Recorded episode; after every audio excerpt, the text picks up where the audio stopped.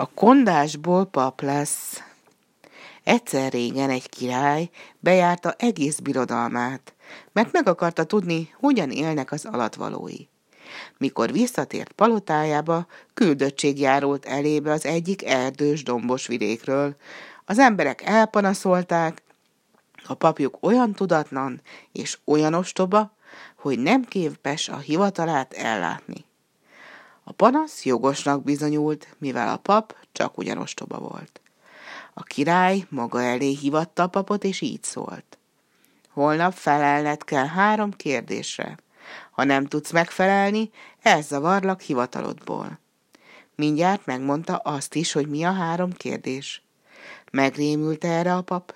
Szörnyen bántotta, hogy másnap menesztik a hivatalából, ha nem tud megfelelni a király három kérdésére.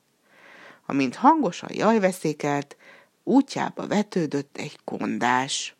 Ez a kondás igen bölcs és tapasztalt ember volt. A pap elpanaszolta, hogy milyen nehéz kérdéseket tett fel neki a király, és mivel fenyegette meg. Több se kellett a kondásnak, bíztatta a papot, hogy mondjon el neki mindent. A pap rákezdte. Az első kérdés így hangzik, hány csöbör víz van a királyi palota kertjének tavában? A második meg így, meddig tart az út keletről nyugatra? A harmadik meg, mi minden van a jó szerencse, meg a bal szerencse közt. Akkor a kondás így szólt a paphoz. No, add ide a papíruhádat, majd én elmegyek, és megfelelek helyetted a kérdésekre. A pap mente jókedvre derült, odaadta a kondásnak fekete ruháját, papi nyakkötőjét és magas fekete kalapját. Ebben az öltözékben lépett másnap a király elébe a kondás. Mélyen meghajolt, és udvariasan így szólt. Kegyelmes királyom, megjelentem színed előtt, amint elrendelni méltóztattál, hogy feleljek kérdéseidre. Ekkor a király rámutatott az ablakból is látható tóra, s megkérdezte a papot.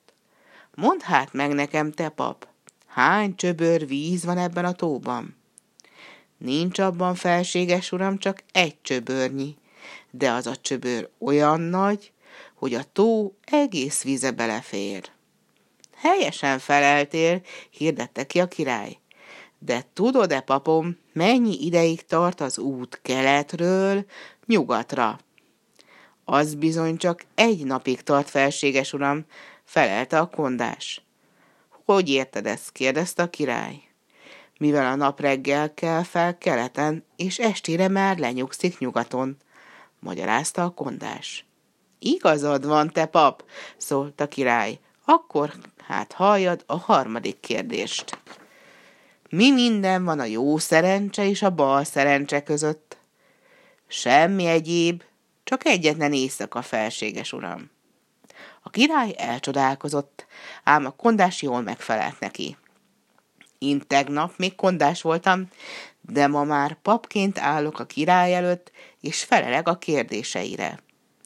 Most már értem, kedves barátom, te vagy hát az a bölcs kópé, mondta a király, és úgy nevetett, hogy majd megszakadt belé.